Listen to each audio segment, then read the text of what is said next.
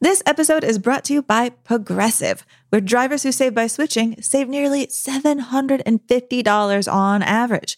Plus, auto customers qualify for an average of seven discounts. Quote now at progressive.com to see if you could save. Progressive Casualty Insurance and Company and affiliates. National average 12 month savings of $744 by new customers surveyed who saved with Progressive between June 2022 and May 2023. Potential savings will vary. Discounts not available in all states and situations. Life is a highway, and on it there will be many chicken sandwiches. But there's only one McCrispy. So go ahead and hit the turn signal if you know about this juicy gem of a detour. Hi, I'm actor and comedian Griffin Newman. And I'm film critic David Sims. Together, we host Blank Check, a movie podcast where week by week we overanalyze directors' complete filmographies. In each new series, we discuss filmmakers who experience early success and are issued a series of blank checks by Hollywood to make their own crazy passion projects. Now, sometimes those checks clear, and sometimes they bounce, baby. We're joined each week by incredible guests, including actors, writers, and directors. So you can follow Blank Check with Griffin and David on Spotify for new episodes every Sunday. The year is 1941. A Hollywood director tries to find Hart, and they send him back. The film, Sullivan's Travels.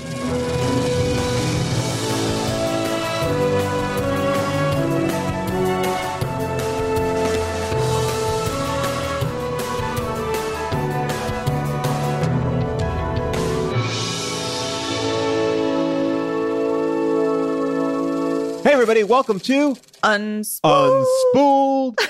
I am Paul Scheer. I'm Amy Nicholson. And we are not in the same room, but I think that was a pretty valiant effort on uh, synchronizing our voices. Um, this is the podcast where each week we watch one film from the AFI's top 100 greatest films of all time list, the 2007 edition, to see if they are really as good as people say. Do they hold up? And how have they influenced the films that we watch now? Today we are talking about, oh, a real classic here. Uh, this is a film called Sullivan's Travels, directed by Preston Sturges. But before we get into that film, we are going to talk about last week's film, which is, of course, 12 Angry Men. Amy, people were fired up about this episode. Yeah, people love 12 Angry Men. Peep, there is a love fest happening for 12 Angry Men. It is 12 beloved movie viewers. I guess more like 12 million beloved movie viewers in favor of 12 Angry Men. When the Unspooled Facebook group threw it up as their usual poll, like, does this belong on the list? A thing that has tanked most Altman films, or all of Altman films. Altman is tanked. It was near unanimous, which made Frank Paul joke, guys, if ever we should be unanimous on a verdict, dot, dot, dot, dot, dot. There was one comment that jumped out at me that Lance Davis wrote. We talked last week about uh, Spike Lee, and I was saying like how I felt a similarity to 12 Angry Men and Do the Right Thing. It took place on the hottest day of the year. It was dealing with race.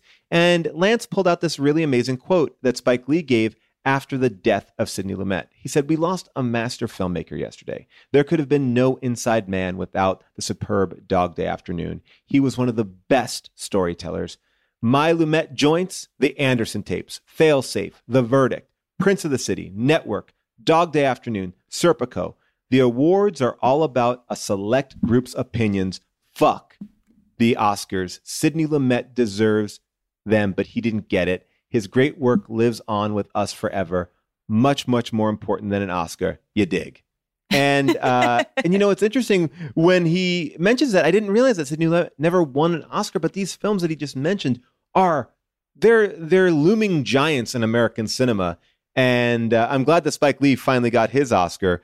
But uh, it, is interesting to see like sometimes directors go completely unnoticed, and I think that actually comes into today's episode when we'll be talking about Preston Sturges a bit. It's true. I mean, I kind of suspect that some of the people who voted no on 12 Angry Men, the very tiny, tiny minority, they didn't even vote no because they don't like 12 Angry Men. They just voted no because there's so much Sidney Lumet they love that should be put on the list. I mean, one of the people in particular is Benjamin Tulanoit.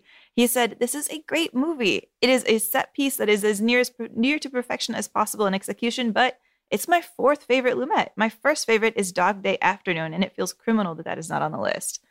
Which excellent point. Oh my god, I love Dog Day Afternoon so much. He's just one hit after another, all the way to the Wiz. Man, are we gonna get the Wiz on the list? you know, and I also, uh, by the way, I want that whiz on the list. You heard me last week. You know, Uh, Mike Conrad is really helping us out because Mike Conrad is a, a, high school film teacher.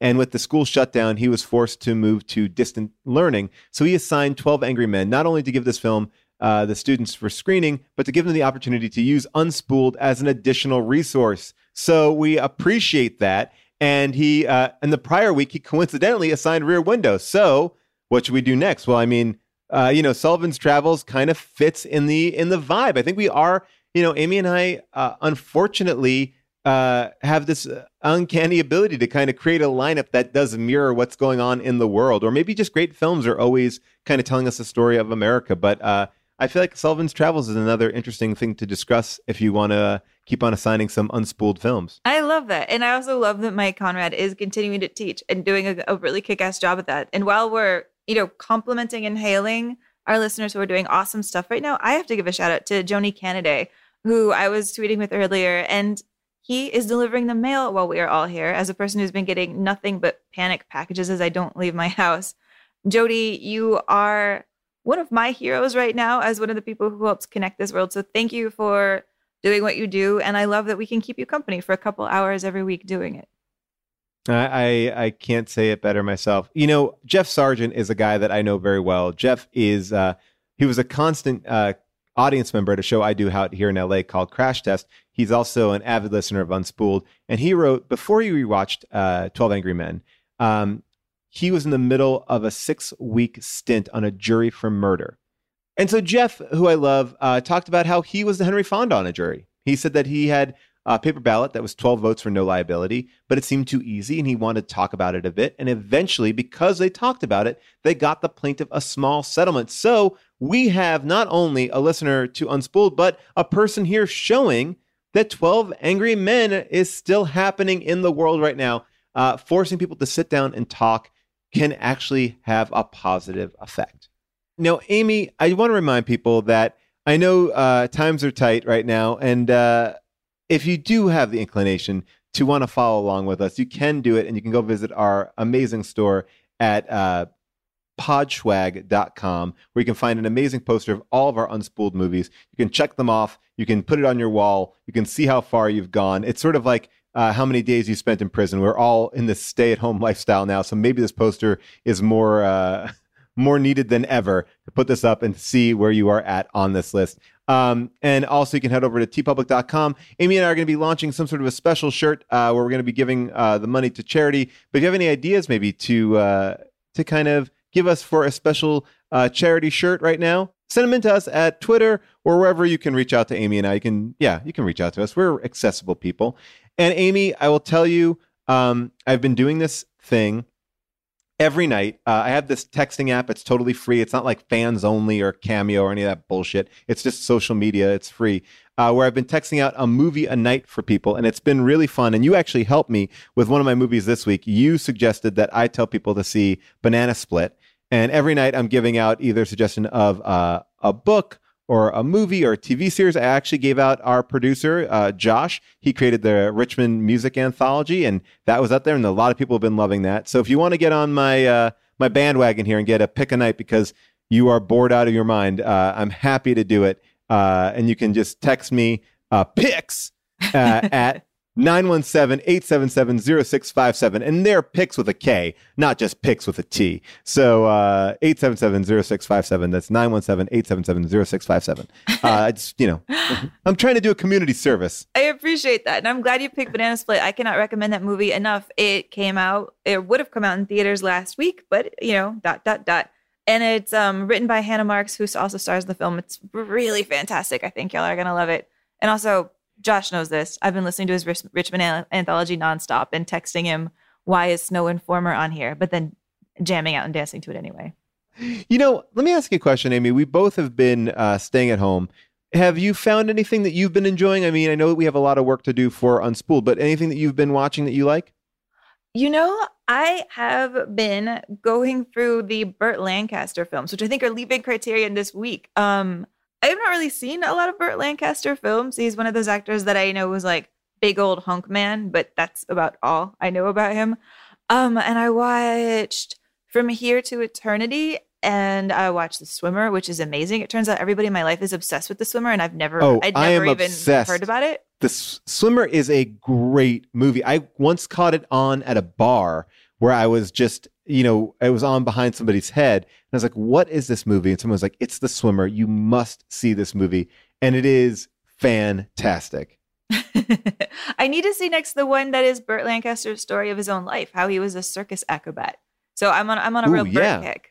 What about you? I love uh you know for me I've just been um I've been kind of enjoying catching up with some films that I didn't get to see originally The Art of Self-Defense I really really loved. I think we may have even talked about it a little bit uh last week but um The Art of Self-Defense uh, was great. I really enjoyed uh seeing Lynn Shelton's movie The Sword of Trust. The Death of Dick Long is kind of like a redneck Fargo and I thought that was really uh super fun and uh, and right now I've been enjoying watching Escaping from Polygamy, which is uh, kind of like that Leah Remini Scientology show, but about polygamists, and it's awesome. But you have seen Tiger King, right?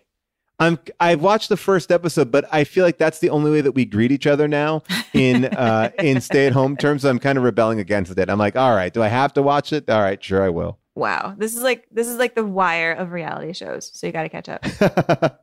So last week, our call to action was, of course, Sullivan's Travel themed. And the question was even if you haven't seen Sullivan's Travels before, we gave you the setup that it is about a director who goes on an emotional spirit quest so he can come back to Hollywood and be a better director. Our challenge to you was what modern day director do you think needs to go on a spirit quest and why? Let's hear what you said. I think Zack Snyder should go on a road trip in search of the world's preeminent optometrist and be thoroughly tested for color blindness. I would send Quentin Tarantino on a road trip to learn how people actually talk to each other. M. Night Shyamalan, he has to learn not to get swallowed up by the Hollywood system, but he does when he starts making movies worse than Signs, you know. But then he has to learn to get back in touch with his roots, and this road trip provides him inspiration for an original movie that turns out to be his newest biggest hit. I gotta say, I take a lot of offense to that Quentin Tarantino one. He is uh, like, look, do people talk like Aaron Sorkin talks? No. I think that that's uh, the the choice and the direction of a great screenwriter is to create a language that's so specific. Like Mamet doesn't have the the the conversational tone of most normal people. I, I think that like we can afford that. I think what we don't want to afford or we don't want to bring in is people trying to ape people like Mamet or people like Sorkin or people like Tarantino because that's what really makes my skin crawl. I noticed that you did not stick up for Zack Snyder. Release the Snyder Cut, Amy! Release it. It's going to be so good. America doesn't want us to see the best thing in the world. It's going to be so good. okay. you just made me cower in my living room far away from you. So, congratulations on that.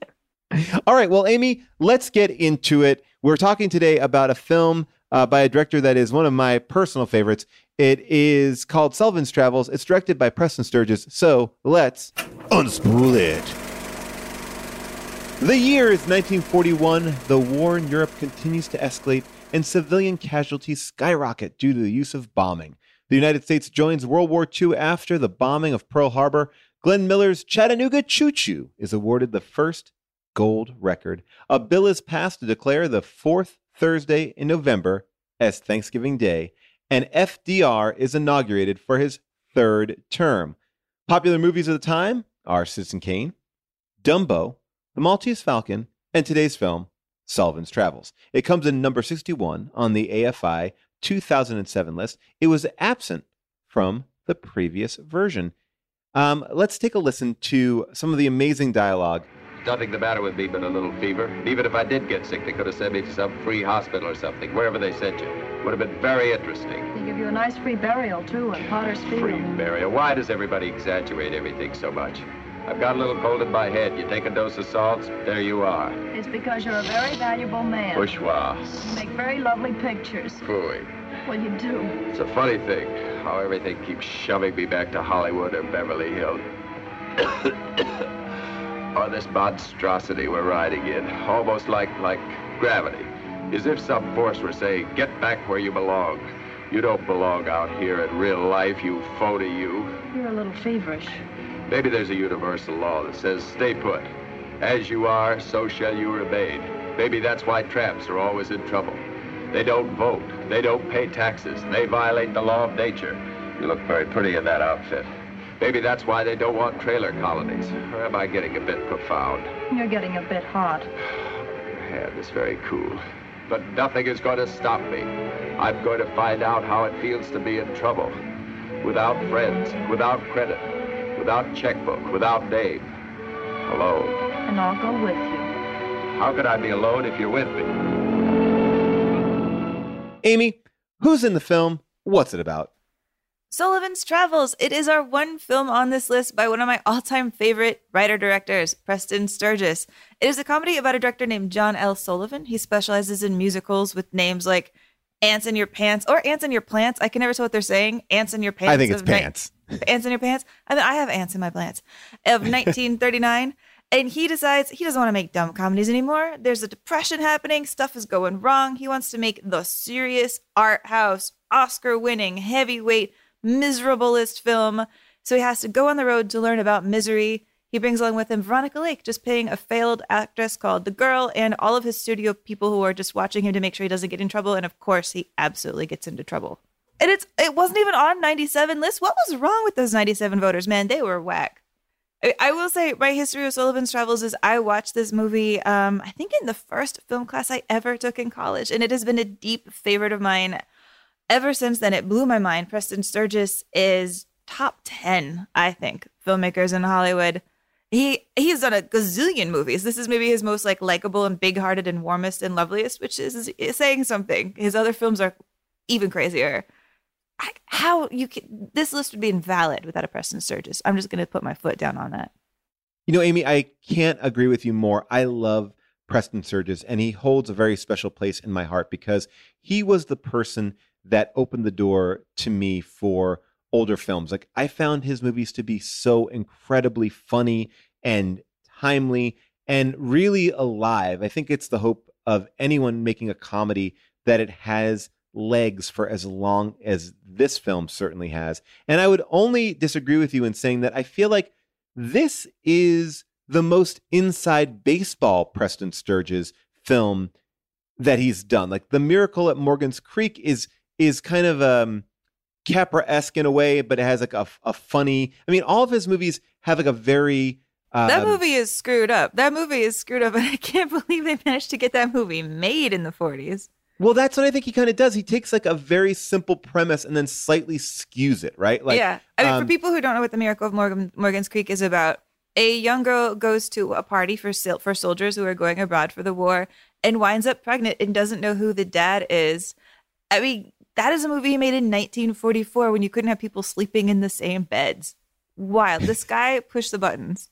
You know, Preston Sturges has this amazing ability to create these really timeless comedies. And I think sometimes it's a hard thing to do. You know, a lot of comedies are based in the now, and, you know, to travel for so many years and still be relevant and still uh, make you laugh the same way. Like, I can appreciate, uh, you know, Arsenic and Old Lace, uh, and I really think it has jokes in it and it's funny and the physical comedy is really great. Not to say that's the best comedy of all time, but it doesn't make me laugh like this movie makes me laugh. And more importantly, watching this film, I was thinking about the world that we're living in right now. You know, we're in this stay at home lifestyle, and I've seen so many people wanting to reach out for comedy and, and, and watch these classic comedies or new comedies. They want to be entertained, they don't want to be navel gazing. And this whole movie is really kind of taking this idea of what people want and what entertainment should be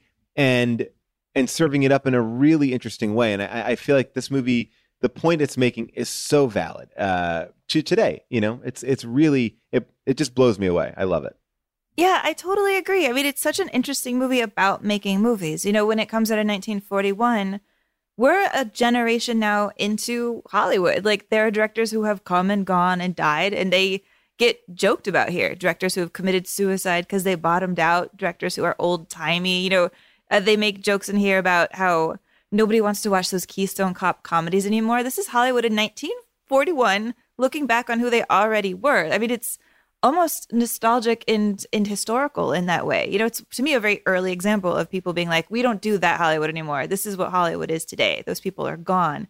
And yet, in the middle of that, I feel like you hear the Hollywood of the future because of the way Preston Sturges writes jokes and dialogue. A lot of the films we've been watching that are older, that are comedies, they exist on a wavelength that, yeah, doesn't quite, it isn't exactly what we're used to today. That Marx Brothers style, even Chaplin's kind of balletic style, we don't really have a template for that today. We really don't even have that many Philadelphia stories, just people try to take notes from Philadelphia story. But here, let's just even listen to the first one of the first scenes from Sullivan's Travels, which is Sullivan explaining what he wants to do. And the way this dialogue goes, like bing, bing, bing, bing, bing, bing, bing, you hear that in today's movies. You hear that in Coen. Like this is still alive. You see the symbolism of it? Capital and labor destroy each other. It teaches a lesson, a moral lesson. It has social significance. Who wants to see that kind of stuff? It gives me the creeps. Tell them how long it played in the music hall. It was held over a fifth week. Who goes to the music hall? Communists. Communists? This picture's an answer to communists. It shows we're awake and not dunking our heads in the sand like a bunch of ostriches. I want this picture to be a commentary on modern conditions, stark realism, the problems that confront the average man. But with a little sex. A little, but I don't want to stress it. I want this picture to be a document. I want to hold a mirror up to life. I want this to be a picture of dignity, a true canvas of the suffering of humanity. But with a little sex. With a little sex in it. How about a nice musical? How can you talk about musicals at a time like this with the world committing suicide, with corpses piling up in the street, with grim death gargling at you from every corner?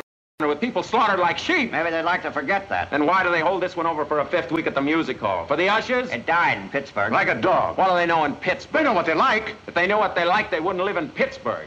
That line makes me laugh so hard. I love it so much. If they knew what they liked, they wouldn't live in Pittsburgh. No offense to people who live in Pittsburgh. I've been there. It's a very lovely city. yeah, some of my best friends are from Pittsburgh. I mean, it's almost impossible to even pull a clip from Sullivan's Travels because people are talking so fast and on top of each other that I could never even find a clip that ended. It just went. It was just yelling from from start to finish. But it's so clever and it's so fast. And part of the reason, of course, why I name dropped the Coens is, you know, the Coen brothers took the name of the fictitious movie in here that John Sullivan wants to make called Oh Brother Where Art Thou and made their own movie, Oh Brother Where Art Thou, with it. But that's not even even though that's I think their biggest nod to how much they are influenced by the Sturges style of comedy, honestly, all of their comedies, even before this, have a sense of this. You know, when you're talking about hula hoops, it's a lot like Sullivan talking about Sullivan. You know, when you're talking about even their film that they made a few years ago that was about the Hollywood studio system, they're using that like electric wire energy that he has. Just a thousand people saying the smartest thing in the room and disagreeing with each other. Well, I also say that yes, they are definitely influences on the Coen brothers, but I'd also say that their influences go out across comedy because their dialogue doesn't seem performative. And there is this kind of cadence that we're so familiar with in films of the 40s or the 30s where it's like, you said that? Well, I'll go over here. Well, I never. You didn't. Well, you should have. You know, and it's like, and it's and it's funny, even the, the Marx Brothers has that, but this movie, it's rapid fire dialogue, but it's not with that um that energy. It feels like real people. And I think you can see that in, you know, in a Seth Rogen movie. I think you can see that in uh, the Apatow films. It's this cast of characters that always traveled with him. They have this real rapport and they're really smooth with each other. No, I love that. I think that's actually like the perfect analogy. Because yeah, this isn't everybody getting hammered into the same Sorkin style of saying dialogue. He's about the every character in here is a character. They're individuals and they're all oddballs in their own way and they're very unique. And you're exactly right. Exactly like Judd Apatow, he had his favorites that he put in film after film after film after film. The one that I really love is Jimmy Conlin. He's the guy who shows up at the prison who's kind of like s- softer and nicer than everybody else in the prison. The guy with Yes. no chin and the giant eyes and the crazy hair. I love him. And every time he shows up on screen, I just get so happy. Ugh. I mean, he picks people. He's almost like Altman in that way, too. Like, here are my faves. Life is a highway, and on it there will be many chicken sandwiches. But there's only one McCrispy. So go ahead and hit the turn signal if you know about this juicy gem of a detour. Hey everyone, this is Gil Ozeri. You may know me as the guy who eats food over a garbage can, or my wife's cute little companion with the ass that won't quit. Or you may know me from Comedy Bang Bang. I play Dr. Sweet Chat and Ned Bellinella, the busiest man, or Irving Sardinas. Uh, anyway, I just wanted to say how much I'm gonna miss Scott now that he's dead. What? What do you mean he's not dead? Well, whose funeral was that? What? Who the hell is Gary? Wow, okay, well, I guess I want to wish Comedy Bang Bang a happy 15th anniversary. Wow, I always have the best time on CBB. It is so much fun to do, and Scott makes me feel warm and welcome and extra wet. So here's to another 15 years. Keep listening to Comedy Bang Bang wherever you get your podcasts. Ruba, go do. That's right, Bruba. They should go do it. Yes. They should, Bruba, right? Yes. Shouldn't they? No. What do you mean, no? Yes. That's what I'm saying. Ruba, go do. Yes, Bruba, go do. Ruba, go do. That's right, Bruba, go do. You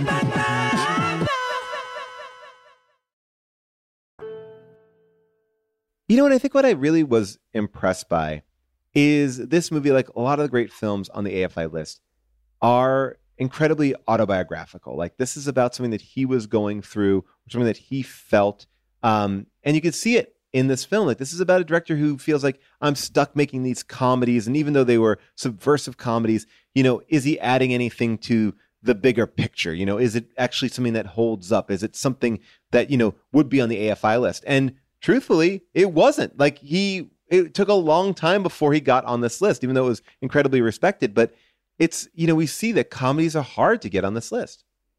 I mean, that's fair. Like, it's interesting to go back and realize that when Sullivan's Travels came out, it was considered lesser Sturges, which only makes sense given, you know, how his career was. I mean, this is a dude who writes a screenplay in 1936 called The Power and the Glory. And everybody's like, oh my God, that's brilliant. To the point that Orson Welles said that he watched Power and the Glory over and over and over again when he was trying to make Citizen Kane. And so Preston Sturges uses his clout to say, I want to be a director. He's really one of those early people who says, I'm a writer director. That's what I am. And he is actually, I think, even he's the first person I believe to even have his name on screen as a writer director. I think that was with the great McGinty. That it never ever before said in the opening credits, written and directed by until it was Preston Sturges. So we have him to thank for all the people in film school. Wow. Like, I have to be a writer director. That's the only way to be. But that said, he has this breakout that is almost impossible to put into context. The closest context I have for it is almost like when Judd Apatow comes out and he's suddenly like written or directed or touched on or helped produce a thousand comedies that just explode into the zeitgeist. That's who Preston Sturges was, but solo. I mean, in 1940, he has The Great McGinty and Christmas in July, both crazy, interesting, fascinating hits. Love those Then in films. 41, he's got Sullivan's Travels, Lady Eve, and The Palm Beach Story, another like just th- tr- three classics. Then he's got Morgan's Creek. Then he's got Hail the Conquering Hero. And he's almost one of those people who suffers for the same thing that I try to keep myself in check on, which is you think that they are so genius that you're always disappointed by them. Do you know what I mean? Yes, like, totally. Like the Coens. I'm always disappointed by a Coens movie the first time I see it, or a Tarantino movie. And then I see it twice, and then I'm like, oh, I decided to see you for what you are. And Sullivan's Travels comes out, and they're like, this isn't completely rule breaking. This is just brilliant. And they're like a little upset that it's just brilliant. You know, I think what you're describing is the sign of a great film. Most films that I truly love pay off dividends every time you watch. Um, I think you could put Kubrick in that camp as well. Um, you know, we're talking about a list that really, I think, salutes Billy Wilder, you know, in an aggressive way, uh, but really doesn't give that same uh, honor to Preston Sturges. And I would argue that Preston Sturges' films, and as much as I love Billy Wilder, and I really do, I think they are uh, they hold up in a way that's a, a lot more interesting to a certain degree. I think that uh, Billy Wilder is making great, incredibly, uh, you know, funny comedies and, and obviously a noir. But I think Preston Sturges are, is making films that feel, you know, alive now. You know, so many years later. I mean, it's if you're if you're if you're putting a shot of whiskey to my head and saying, would you rather have the Lady Eve or the Palm Beach story on this list instead of some like It Hot? I would say yes. I love the Lady Eve, and I think you can give a shout out to you know Barbara Stanwyck, who is just fantastic in this. Who also uh, was up to star in this film as well. Uh, I went to Veronica Lake, who I think is uh, really good in this movie. Um, she's, you know, obviously in a lot of the advertising, the focal point of the film, which I thought was really interesting because I would argue this movie is less about her, although a lot of the posters really hone in on her as the uh, as the front facing person of this film. I know, which is so weird because she really was just becoming a movie star when this film came out. She wasn't really a movie star yet. This is maybe the movie that made her a star. But yeah, the posters are her hair. And if you've never seen a Veronica Lake movie, you still have seen her hair. Her hair is famous.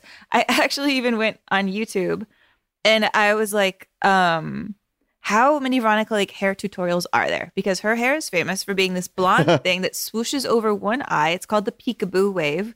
It goes over your eye and then down in these curls. They ripped it off for Jessica Jessica Rabbit. You know, picture that hair, picture it blonde, then picture it on a poster, and they're just like, that'll sell the movie. This girl has great hair. Because well, I think it it's a hard movie to rare. sell. Yeah.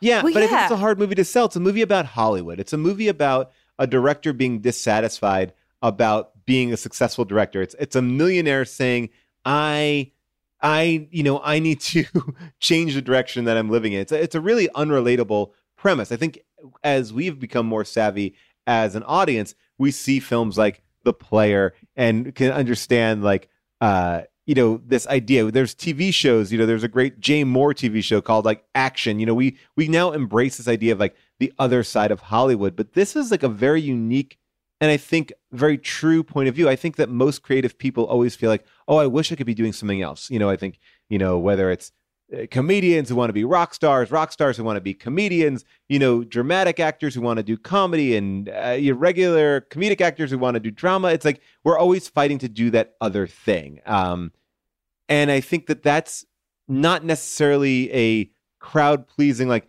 get behind this idea people. It's it's a it's a very unique niche uh you know story it's a very personal story I mean, that's fair. I do rag all the time on Apatow's This Is 40 for being like, my biggest problem is people send me too many free cupcakes. I'm like, come on. like, really? You made a whole movie about how you're so sad that people send you too many cupcakes and then you eat them and your wife yells at you? Okay.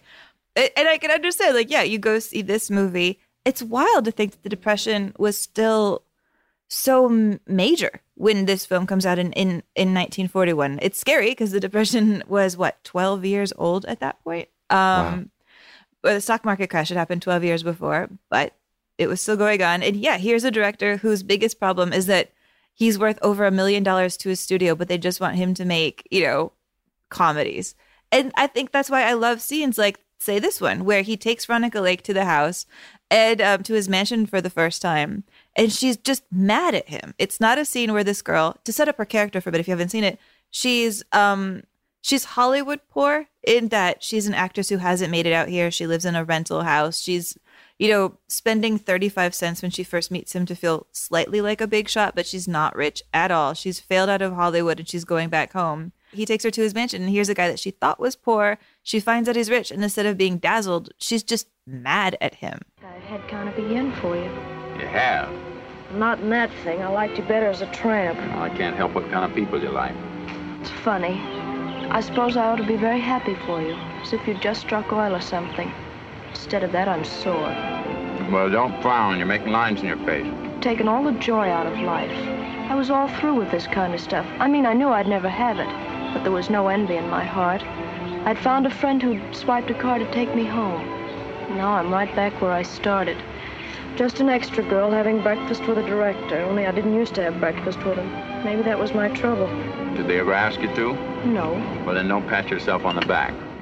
That tiny, by the way, casting couch joke in there is so bitter and so funny and so dark and so a thousand different emotions in one.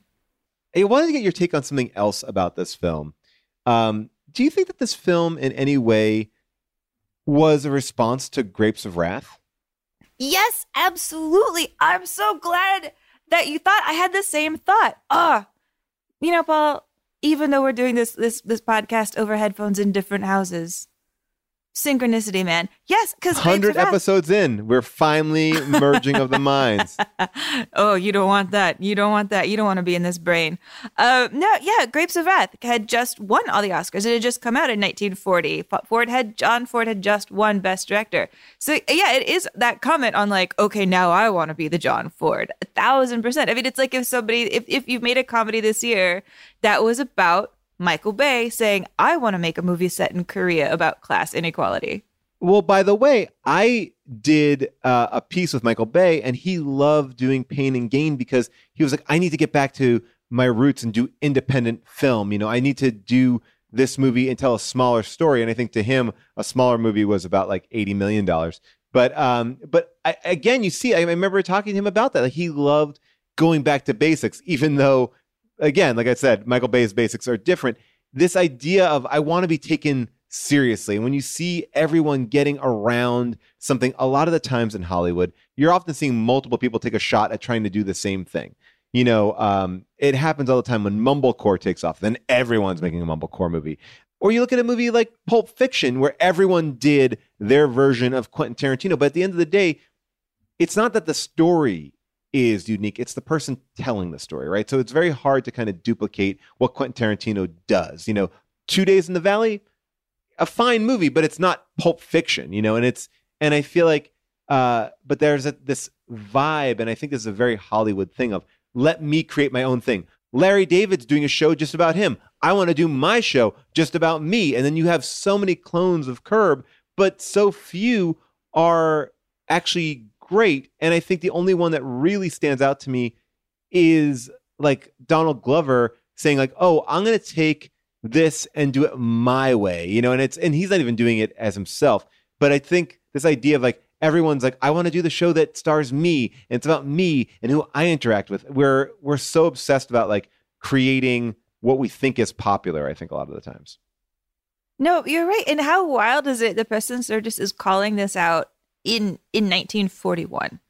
You know, it never I'm- goes away. It never goes away. And we're having that conversation so much right now, I think, in culture about who has the right to tell this story. You know, do you have the right to tell this story if it is not your story? And I I don't have a hard and fast rule on that, honestly, but I feel like that question of who can tell the story correctly is so right up front in Sullivan's Travels. And it makes this conversation that to me feels very 2020 feel like part of this extended conversation. And I, I appreciate that, seeing it in this context. I mean, there's a moment so early on in the film where you know, and I, I think it's important that it's early because this isn't a movie where um, the director realizes late in the game, like, oh, I've had this revelation. I shouldn't be the one telling this story. I am too privileged to tell this story of poor people. I am too rich to tell this story, which is the thing that I think Preston Sturges also wrestled with himself. I mean, Preston Sturges grew up pretty rich. His mother had a lot of rich art friends. He knew a lot of fancy people when he was a kid. He's a guy who like invented a kiss-proof lipstick when he was a little kid. I mean, this is a man who was always in Europe. He had a life that nobody can relate to. He wanted to sell clam juice as a drink and call it Pepto Clam. Like he's just I mean, he's like an Elon Musk of random inventions. He's a random random weird rich kid who then is like calling out random rich kids like himself for thinking they can make movies about poor people. And so like 9 minutes into the film, you have his butler call him on it. And and he doesn't learn the lesson later. He gets called on it right at the beginning. And I love this the scene that he has with his butler. Good morning, sir. Good morning, Burrows. How do you like it? I don't like it at all, sir. Fancy dress, I take it. What's the matter with it? I have never been sympathetic to the caricaturing of the poor and needy, sir. Who's caricaturing? Burrows doesn't know about the expedition, sir. I'm going out on the road to find out what it's like to be poor and needy, and then I'm going to make a picture. If you'll permit me to say so, sir, the subject is not an interesting one. The poor know all about poverty, and only the morbid rich would find the topic glamorous. But I'm doing it for the poor. Don't you understand? I doubt if they would appreciate it, sir. They rather resent the invasion of their privacy. I believe quite properly, sir. Also, such excursions can be extremely dangerous, sir. I worked for a gentleman once who likewise, with two friends, accoutred themselves as you have, sir, and then went out for a lark. They have not been heard from since. That was some time ago. 1912, sir. Uh-huh. You see, sir, rich people and theorists who are usually rich people think of poverty in the negative, as the lack of riches, as disease might be called the lack of health. But it isn't, sir. Poverty is not the lack of anything. but a positive plague, virulent in itself, contagious as cholera, with filth, criminality, vice, and despair as only a few of its symptoms. It is to be stayed away from, even for purposes of study. It is to be shunned. Well, you seem to have made quite a study of it. Quite unwillingly, sir. Will that be all, sir? That quite unwillingly, sir, just kills me. And and it suddenly takes everything you even just saw in the last couple minutes right before that. You know, Sullivan with a bindle on his shoulder, doing a big old phony limp. It it makes a mockery of him right at the beginning for putting on this costume. Yes, this is a movie that knows or wants you to know from moment one that we are not on the side of our lead character. And I think that that's a rare thing to do in a comedy. Oftentimes in a comedy, you see yourself as the lead character, right? There's something about it that you can gravitate towards. Um, you know, in some in some regard, there's an everyman quality. Right, you are the 40 year old virgin. Well, you know, I think yes, of course. uh, but no, I think there is like there's a there's a likability or there's a shared like oh I've been in those moments. I feel for this character, but you know, from the moment one, the title card even says no, no, no. This is a movie dedicated to people that make you laugh, like the the clowns, the buffoons, the uh, the mountebanks. What is Uh, a mountebank? What is a motley mountebank? I, I don't know. I kind of thought it was like maybe a. Canadian Mountie Mountie Bank. Uh, no, but I just love that you know from moment one, it's telling you this is a movie that is celebrating people who make you laugh, and and because of that, we're looking at this character and waiting for him to really come to his senses that what he is actually doing is a good thing, and maybe that's Preston Sturges saying to himself, "No, you know what? Take the pressure off. I'm actually making good things." I mean, I'll be honest, it's hard for me to look at Sullivan and think he ever made comedies, right? I mean, this is not a guy with a sense of humor. Well, I think, but yeah, you know, it's sort of that thing where you hear like, oh, they're one of the funniest people I've ever seen, and then you talk to them and they're so deathly serious. You know, like I, I feel like that's a that's an idea that's out there. You know, it it feels to me like it's just what we talked about a little bit earlier, like this idea of like, I wish I could be doing this because I want that respect. I feel like he he wants respect. I don't think that he doesn't like what he does. He just wants a different level of respect. You know, the studio loves him. They're telling him, "You're amazing. You're great. We'll let you do whatever you want. We'll, we'll, you know, we'll have a camera crew cover this. We'll record this." Like he is, he is the top dog, but he's not feeling that love, and it's you know he's not seeing that light shined on him. He's not understanding like what he's actually doing. All he's seeing is how he's not doing, you know, what other people are doing that is deemed as important. Um, Engineer Devon, one of the brightest people in the world, has let us know that mountebank is defined as a person who deceives others, especially in order to trick them out of their money, colon, a charlatan. So he's uh, dedicating it to thieves. He's dedicating it to criminals. He's dedicating it to the family and parasite. De- uh, dedicating it to the snake oil salesmen uh, out there. You know, I, you know, um, Hollywood's full of them. I mean, we talked about this, I believe, maybe in another episode where we were saying like, if you were trapped on a deserted island, what movie would you want to bring? And some people are like, I'd bring the longest movie. I'd bring this. I'd bring that. And I was saying like, I would want to bring a comedy because that's the movie that I would want to rewatch again and again. I don't want to watch Schindler's List again and again. I but believe in it. I think it's a beautifully done movie, but there is something about you know those films. I mean, how often do you go back and watch a very dramatic film? Do you do you revisit dramatic films that much? I I, I know I don't really do that. Action movies, yes. Comedies, yes. But like a really intense drama, I mean, it's it's not like oh, got to pop in that one tonight. Got to pop in Sophie's Choice. I Cuddle knew you were going to say Sophie's Choice. Mm. In my head, I was like, Paul's going to say Sophie's Choice right now. And then Nah. you did it. See, 100 episodes, 100 episodes. love it. Baby, this is what happens. No, I mean, the movies that make me cry, I, I don't watch them. I, I have them saved. You know, the movies that I love Yeah. the absolute most that make me lose my mind every single time, I will go four, five, six, seven years between watching because I don't want them to lose their power. Yeah. Whereas I feel like a good comedy, we can just hang. Me and a good comedy, we're we're down. But if a movie makes me cry, that is such a rare thing, and I am not a crier. I was talking about this actually with another one of my friends this week over text that um we don't cry except during movies, and so it makes the movies that we cry at very special. Well, I'll tell you, Amy, as a parent now, I cry all the time. I can, uh, from eh, like, I know it's cliche to say, but uh, give me a good uh, TV commercial and I will, I will be uh, a puddle. I am a puddle now. I enjoy crying now. Uh, but That's gotta be nice. I'm a little jealous. I don't enjoy watching movies that make me cry. It's not like I don't go chasing that. Like I, I think I, I am more easy to cry, but I don't want to chase that feeling. Um, you know, and I was thinking about this movie, and what I really think is so ingenious about it is it doesn't have the typical comedy structure. Like our character learns his lesson at the midpoint of the second act. He learns, okay, you know what? I fucked up. This is a mistake. I shouldn't have done this.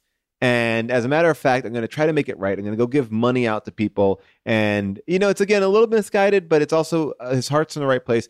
He is now with this woman that he, as Hollywood always shows us, you meet a woman, you have a couple conversations with them, and you're now in love. I mean, although I buy their love a lot more. The train, the train car scene is is really beautiful. But then the movie takes this really big twist, and he gets caught in the situation that he's been dying to be in. And that's such an interesting way to take you from the midpoint of the second act all the way to the finale. And I was, you know, the first time I saw that, I was kind of surprised by that because a traditional movie, I think you would you would maybe have him learn his lesson at the end. And I think the fact that he's like kind of learned his lesson in the middle and then they like really jam it in and then he really feels what it's like to be there is I think it brings home the point uh, a lot more. It actually makes it a little bit more dramatic. You feel his desperation. The movie, it's it's such a sign of good writing. Like it becomes a lot more dire. It's it's not a comedy anymore. It it is like you're how is he going to get out of this? It's like he got into Cool Hand Luke all of a sudden, and you know how is how does he escape? I I, I love that that twist. Yeah, I, yeah, you're right. I mean, this movie, it's almost three genres, right? Yeah. Is this fast paced comedy, and then it's this realistic melodrama. Uh, melodrama's not even fair. It's just a realistic drama about what the prison system is like. You know, notes of um, I escaped from a chain gang, or, or I'm a fugitive from a chain gang. I don't know if people have seen that one, but it's in that. It's very much in that same that same tenor. I was going to say Gator, my favorite. Yes, uh, it's exactly like Gator. It's very much like Gator. Uh, and then in the middle, I think it's got this bridge section where Preston Sturges makes a silent film. You know, it's a Oh, sev- yes. yeah. He's got a seven. Everything that Sullivan actually learns on the road, everything he sees during his real learning experience, as he considers it, we're actually not part of it at all. Like we're not part of most of his conversations of here's what the average man is like here's what poverty is like i'm having this conversation about poverty he keeps trying to start a conversation about what poverty is with people they're not interested i mean we see that at least here when he and um when he and veronica like hop a train for the first time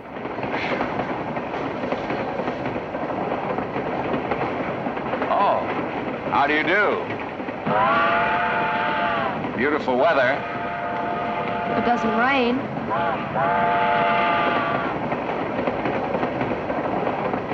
How do you feel about the labor situation? Where are you going?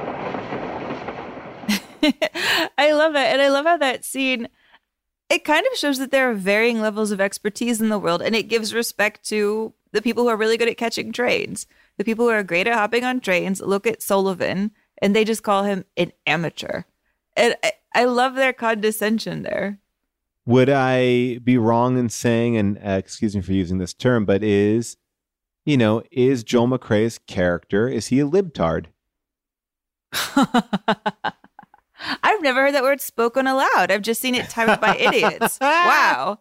Congrats for being the first oral usage of libtard, perhaps in the world. Do, do, does that, is that Uh, even used in conversation? I'm sure on a lot of uh, conservative radio.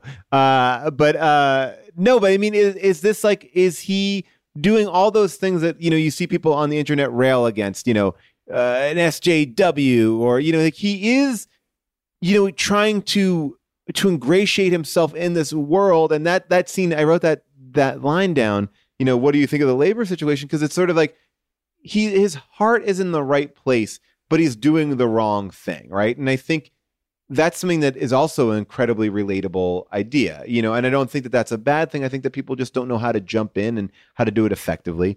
Uh, but I think that, that that is something that I really love too. That this has always been an idea. Like we're going through the depression. What is it like to be out there? I want to know. I want to help. And even the fact when he does go to help, he's like not necessarily doing it incredibly the right way. He thinks he's doing it the right way. Like everything about it, like is a little bit of this character trying to do what he thinks is the best, but doesn't have any clue. And I don't think he, you know, he doesn't understand his privilege. He doesn't understand, you know, his biases or his, you know, what he like, what he's grown up in until he literally is without it. And, you know, and I think he thinks he could be smarter than it. And until it like envelops him, it takes him, it takes a while to get to that place and to truly understand and respect this other world, you know, which is not meant to be looked at like a zoo. It's, it's, it's, and that's what I think he's doing for the most part of the beginning of the film. No, you're right. I mean, if anything, his journey is about not trying to, you know, catch up to what poverty is, but trying to outrace his own privilege, which he really can't do. You know, it's that's that's the impossible mission. And so it is so beautiful that we don't have kind of him sitting down for a world changing conversation in that earlier section when he's on the quest that he thinks he's supposed to be on, where somebody at a diner is like, Oh, I will tell you what I think about the labor situation. Like, we never have that. I mean, I was thinking so much of Sunrise and the way they're using, you know, trombones to be like, I'm a sexy lady over here. I mean, listen to the way that they have this very beautiful, I think, sad, emotional score that kicks up into a different level to simulate, say, hearing a person who's basically like the Bernie Sanders of 1941 giving a speech. And and as we're listening to this, you know, picture that Preston Sturges isn't just showing like, here's the guy giving a speech. He's panning back to the people in the audience, showing that they're not into it, that they're bored and they're just only here because they need a place to sit down.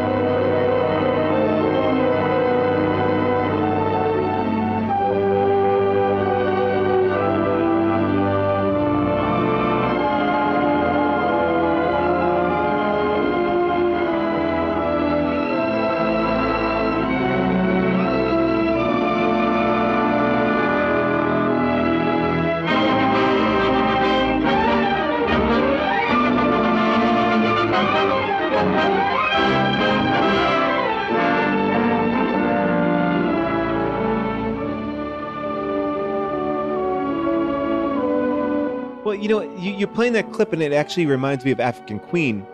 This idea of religion taking advantage of a captive audience, right? Like there is this moment where they're corralling them in to basically convert them, right, to a certain degree. Like we can, if we give them showers, we can let them hear our our ideas, and we can maybe have them be a part of us. And what I love is later on in the film, when he goes to that church and sees the movie, when he's truly beaten down, like those characters actually are. Because at that point, he's not beaten down, he's like living through the idea of what it's like to be beaten down. But when he's truly beaten down and he goes in and just has this moment to see a movie and the magic that the movie is, and the magic of just laughing. There's no point, there's no there's no message. It's just to take your mind off of this existence that you're in, which again, going back to what we're all living in right now, we want. We want to watch our MacGruber's. We want to watch our What We Do in Shadows. You know, we want to just laugh.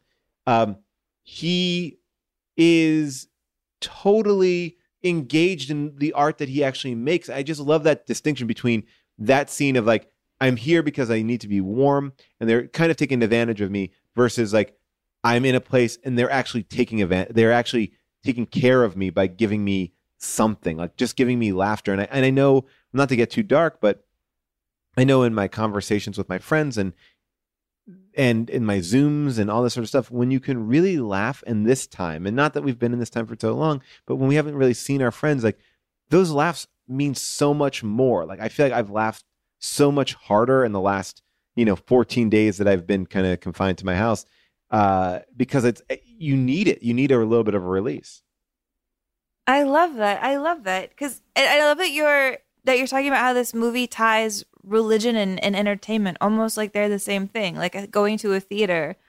Oh, and I can't wait to go to a theater again. Is a church. I know a lot of, of critics and people who love movies call going to the movies going to church.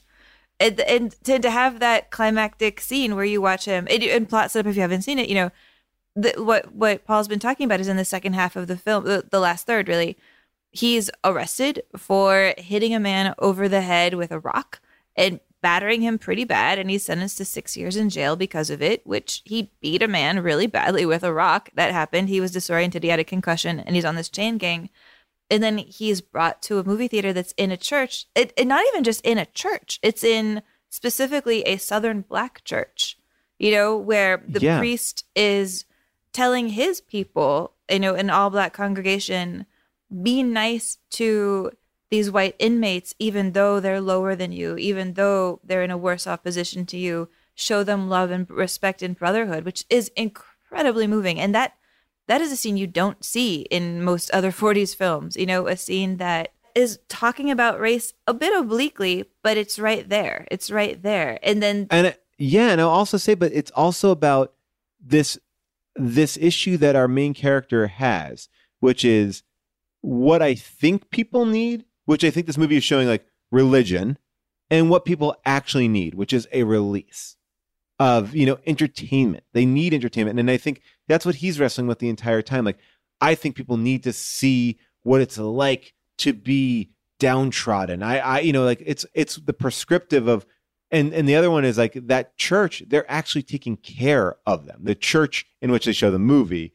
is doing a greater service than the church in which they are preaching at them, right? Because like one is taking care, and one is saying you'll be better if you have religion in your life. And whether or not you have religion in your life, that I'm not making a statement on that, but it's sort of this idea of like, no, the thing is, is like take care of the person mentally, like just don't give them another thing. And I, I don't know. I think that there's something really interesting about that dichotomy, like what people think you need versus what you actually need.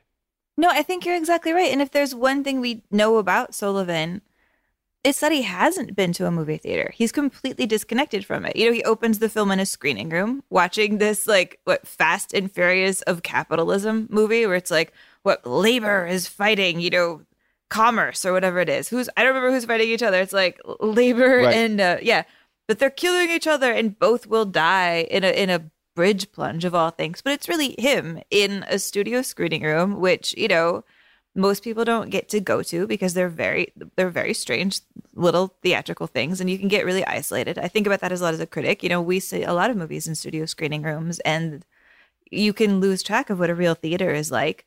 And then fairly early on in his whole adventure, he goes to an actual movie theater, a normal one in normal-ish circumstances with that lovely old lady who's trying to hit on him and is fighting Oh, so yeah. much with her sister about it. I love them so, so, so, so much. This woman who's like, you know, fighting with her sister, and her sister's like, I would never got into any sort of moral sin or trouble. And the the um sexy sister's like, nobody ever asked you to. Which Yes. is kind of, I guess, the same joke that he pulls later on on um, Veronica Lake that we just heard.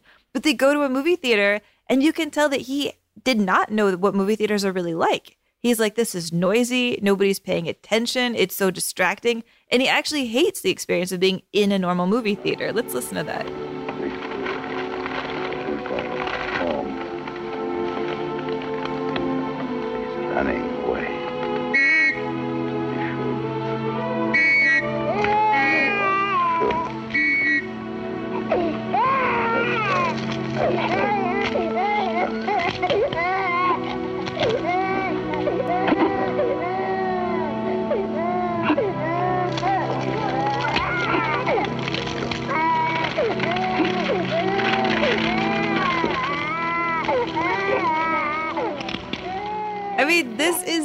What he pictured his grand masterpiece would be going into. He doesn't even understand what movie theaters are like. And when you look at that marquee of the movies that they're seeing in this triple bill, it's Beyond These Tears, The Valley of the Shadow, The Buzzard of Berlin. Who the hell wants to go to that triple feature? Well, okay, maybe. Uh, what do you think The Buzzard of Berlin is even about?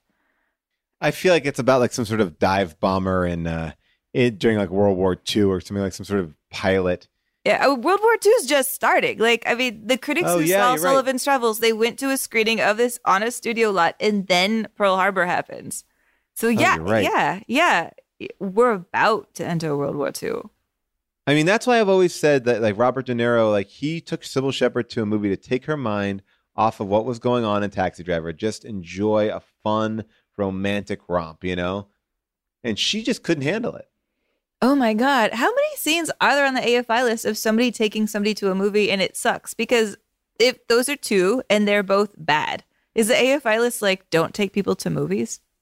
I don't know. I think the AFI list likes the nod at you know at the studio system. And again, I'm if I'm going to take a dig at this movie, and it's and I really don't have a dig. I, I think I like Preston Sturges so much that I'm like, oh, I wonder if this is the best film to be on the list. It's definitely uh, the most Hollywood, but I feel like there are other films. We talked about, you know, The Lady Eve. We talked about Palm Beach Story, Miracle on Morgan's Creek, Hail the Conquering Hero. And in many respects, Hail the Conquering Hero should be the movie that is on this list. It's kind of the movie that is done over and over again, uh, in the sense that you know it's about a, a war hero who's not actually a war hero who pretends that he is a war hero. Uh, it's it's a really funny movie, but I the only, my only dig on it is like I think sometimes this list is obsessed with Hollywood. It is obsessed with what the studio system is. It's the way the Academy Awards talks about things. It's like, oh, if you make a movie about Hollywood, it will applaud itself because they like they like navel gazing, which is kind of a funny idea because this movie is saying make movies for the masses, and this movie is is I, I have a hard time going. Is it for the masses? Is it not? Because as a creative person who is in this business, I recognize all the things. Does everybody else recognize all that stuff? I imagine people who vote on the AFI list, they all see themselves in this as well. But is this the movie that actually is the best, most accessible Preston Sturges film? I don't know because I haven't watched them all recently. But I think The Lady Eve and the Palm Beach Story and Miracle at Morgan's Creek, they are a little bit more accessible, uh, is all I'll say. And then, and again, I'm not trying to kick this movie off the list. I'm just saying that I I do feel like there's a there's a lot of Hollywood in this movie. It's it's very much, you know, it's it it's probably the most inside baseball movie that we have on this list. I think. Yeah, yeah, no, I think that's fair. I mean that, and also singing in the rain, which I think really makes Oh, yes. the same point. You know that that I mean, it's singing in the rain. I was thinking about it because there's a whole musical number in singing in the rain that ha- preaches the same point that we have Sullivan here preaching. You know, make people happy, make people laugh. There is a song about it. We heard it. Here it is. But are we? No. Definitely no. Positively no. Decidedly no. Uh-uh. Short people have long faces. And long people have short faces. Big people have little humor, and little people have no humor at all. And in the words of that immortal bard, Samuel J. Snodgrass, as he was about to be led to the guillotine, make 'em laugh, make 'em laugh. Don't you know everyone wants to laugh? My dad said, be an actor, my son, but be a comical one. They'll be standing in lines for those old honky-tonk monkey shines. Or you could study Shakespeare and be quite elite, and you could charm the critics and have nothing to eat. Just slip on a banana peel, the world's at your feet. Make 'em laugh, make 'em laugh, make 'em laugh. I mean, so what is that? That Hollywood is like, let's put these films on the AFI list that are saying Hollywood needs to make more comedies. And then the AFI list is also like, but we're not really going to put most of those on this list, though. Where are our Vietnam films? Right. We want to make the movies that make you think and make you feel like you've been there. And, and and we kind of talked about this idea that like even the Vietnam films besides Platoon are from people who didn't go to Vietnam, but they're like, I want to make this movie. This is this is this is Coppola going, I want to do this. Or, you know, the same way with, you know, I think Francis Ford Coppola is so engaged in the in the in the mafia, but it's not it's not from his perspective. Oh my God. was, Francis you know- Ford Coppola is fucking Sullivan, man. Yes. But he's like dumb Sullivan. but I mean, but think like, but no, but I mean, think about these directors who went from okay, perfect example, Todd Phillips, right? Todd Phillips goes from like old school to the Joker, right? It's like, and I'm not saying that there's anything wrong with that, but there's this idea of I like. am. I want to sorry. make, you know, I want to make something that has a little bit more relevance or, or, or you know, uh, resonance. I think that you could, you could even see that. I think a lot of comedy directors have taken these moments, taken something and done, you know, let me show them what I can do dramatically. Because once you get, once you can show people that you're dramatic, doors open. You get to sit with the pretty people essentially. Like you go from, you know, it's like you go from the the back of the crowd to the front table, you know, and, and I think just think about it in your head. There's so many people you can say that they used to do comedy, they don't do comedy anymore. You know, uh, and it's like, well, why did you stop doing the thing that we love you for doing? And you know, uh, I think Bill Murray's gone in and out of that, and you know, and I think he's kind of now found a sweet spot. You know, it's uh, it's an interesting thing. We hate the light and the fluffy, or maybe the thought the thought is that not everyone can agree on comedy because not everyone has a sense of humor, but everyone can be like, that's dramatic. And I always feel that way. It's like when you hear about these Sundance movies or these uh, these movies that sell at festivals, like very rarely do you hear about a great comedy. You're like, oh, that was really deep. I never saw anything like that. You know, and it's like it's just people. I think it's easier to it's easier to you know laud a dramatic film than it is to laud a comedy because it's you know what you think is funny, what I think is funny is very different. I agree on that. I mean, I definitely feel as a critic when the serious movie comes out and everybody at Sundance is like, "Oh, this is really the important one of the year," and it also kind of sucks. I, I, that's those are crazy making moments to me. I had one this year at this year's Sundance, I don't want to name the film because it hasn't come out yet, and it's very well meaning. But everybody was like, "This is the most important film of the year." Oh my god, it's so deep, and I was like, "This film is bullshit," and I just want to complain about this movie forever to all of my friends, and I will probably complain about it eventually, but I, I don't want to yet. But there, but there's a difference between and and um, and I'm kind of doing apples and oranges here. But there's a difference between like the movies that you would see. I, I don't feel 100 percent confident in what I'm saying, but I, you'll get what I'm. I think if you're listening, you'll get what I'm going with. There's a difference between what like a studio like Miramax was putting out, like what they thought these are important independent movies, versus what A24 is putting out, which is like these are interesting creative voices, right? And it's like and I think sometimes we can get caught up in like, this looks important, it feels important, it must be important, versus this is interesting, this is a new voice, this is something we've never seen before.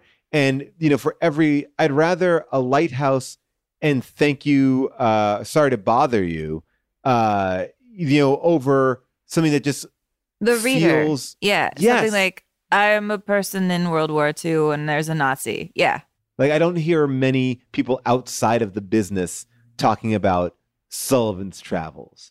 But Billy Wilder is making movies that are more accessible. He's, oh, here's a guy who works in a you know in an office and his boss takes his key to have sex in his house. Or this is a Preston Sturges movie where he's making fun of himself and all of his friends. And other Preston Sturges movies make fun of the military or religious sanctimony or politics. They make fun of bigger targets. Yeah. That more that affect more people's lives, right?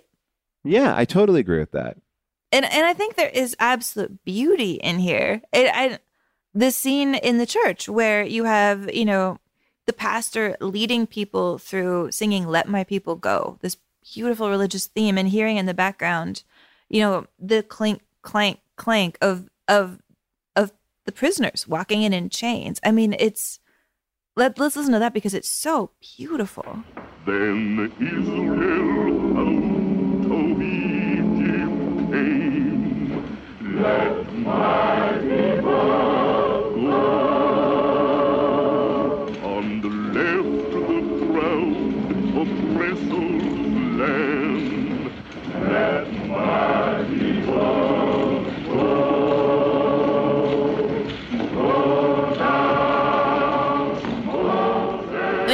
things about this whole sequence, like you know, the U.S. Office of Censorship would not let this movie, would not let Sullivan's Travels be seen overseas because it came out right when we entered World War II, and they thought this movie could be used as propaganda purposes by other countries because it implied that the American system of justice was not fair and that the American people were still living in poverty and that there was a lot of inequality in the world. So, because of that, they would not let this film be exported abroad. But then you also have people like Walter White, the secretary of the NAACP, a person that has come up on the show before. We talked about him and his conflicts with Hattie McDaniel when they shot Gone with the Wind with her great grandnephew.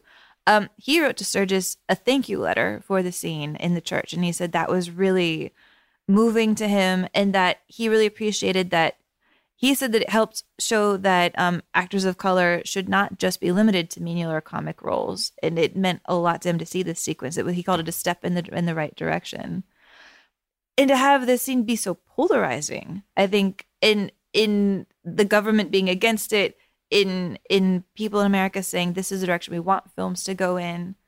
That's so beautiful, and to me, I'm sorry. I know a lot of people are watching a lot of Disney Plus right now. I do love that he didn't even want to use a Disney cartoon for the emotional scene that comes next when everybody's laughing at a comedy together. He wanted to use a Chaplin, which I think you see so much of that of his Chaplin silent film influence in there.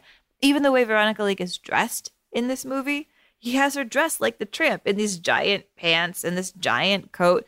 And some of that is because it's funny, and some of that is because uh, Veronica Lake is six months pregnant in this film and didn't tell him until after she was cast. And he was very, very mad about it. I mean, well, only the costume designer Edith Head and his uh, Preston Sturges, his wife, uh, knew about it, which I love that they kept it from him. Yeah, and you can't tell. The costuming No. is so good. You know, this giant coats.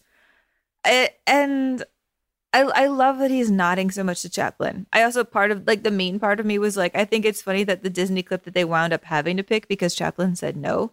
Um it's not even like Mickey being funny because I just think Mickey's lame. I don't think Mickey's ever funny. Like Goofy is funny. So it's a goofy clip. Well, I always say, I always say about Mickey, it's as by the way, as, as someone who loves Disney, like, like describe Mickey Mouse to me. Like, what is one thing that's funny or interesting about Mickey Mouse? I, I don't know. What like what's his personality? I don't know. It's as it's as hard as describing what Qui Gon Jinn is in Phantom Menace. Like, what what is that character? He's a Jedi. What does he do? I don't know. He's just like I Yeah. mean, it's like you know, it's like there's a nothing character there. I mean, and yeah, like, yeah. Anyway, I could talk about Mickey and the lack of personality. I mean, he's like he's like this is probably not fair because I have not seen enough of him to say so, but he's kind of like Johnny Carson. He's like, and here's my more interesting friend. Hello, and he brings them on. Yeah, he uh, the yeah. There's an element to him that is uh just like yeah. He's not even like goody two shoes. He's just sort of like a happy. Go- I mean, he's not even happy go lucky. He's just I don't know. He's a ringleader. Mickey's a ringleader. Life is a highway, and on it there will be many chicken sandwiches. But there's only one McCrispy. So go ahead and hit the turn signal if you know about this juicy gem of a detour. Hey everyone, this is Gil Ozeri. You may know me as the guy who eats food over a garbage can, or my wife's cute little companion with the ass that won't quit. Or you may know me from Comedy Bang Bang. I play Dr. Sweet Chat and Ned Bellinella, the busiest man, or Irving Sardinus. Uh, anyway, I just wanted to say how much I'm gonna miss Scott now that he's dead. What? What do you mean he's not dead? Well, whose funeral was that? What? Who the hell is Gary? Wow, okay, well, I guess I want to wish Comedy Bang Bang a happy 15th anniversary. Wow, I always have the best time on CBB. It is so much fun to do, and Scott makes me feel warm and welcome and extra wet. So here's to another 15 years. Keep listening to Comedy Bang Bang wherever you get your podcasts. Ruba, go do. That's right, Bruba. They should go do it. Yes. They should, Bruba, right? Yes. Shouldn't they? No. What do you mean, no? Yes. That's what I'm saying. Ruba, go do. Yes, Bruba, go do. Ruba, go do. That's right, Bruba, go do.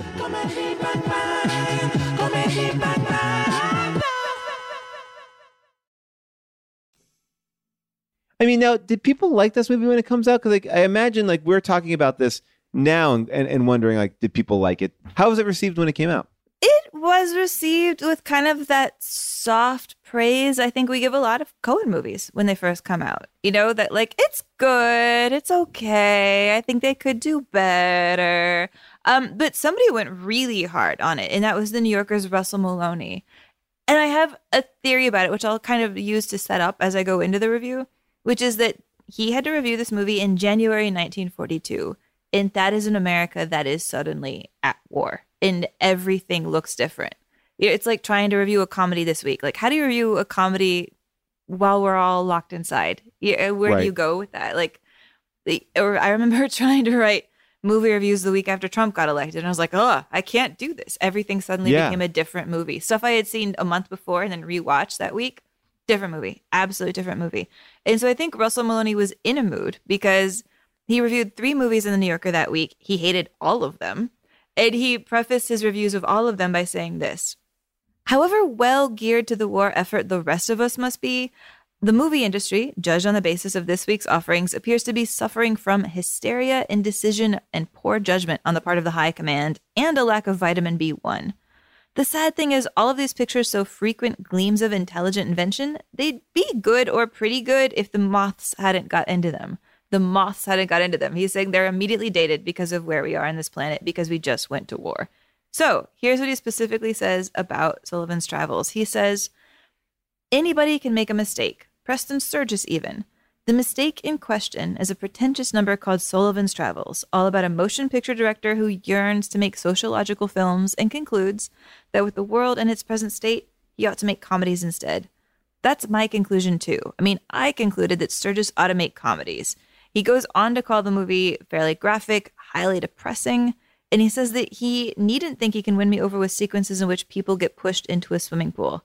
I can push people into swimming pools, and surely there's enough of that in real life without seeing in, in the movies.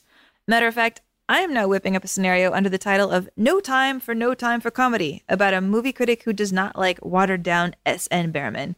If that joke makes no sense to you, it actually that made no sense to me. I had to look it up. Apparently, there was a movie called No Time for Comedy that just came out by a person named S.N. Behrman. That was about uh, that was a it's a Jimmy Stewart Rosalind Russell movie that I've never heard of. So glad to hear about it now. And it's about a Broadway writer who writes big comedies but decides to write a tragedy instead. So I think that he was saying that this movie felt kind of redundant and like it was copycatting already at the time. Although, because I'd never heard of that movie, I had no idea that there was already this drama going on.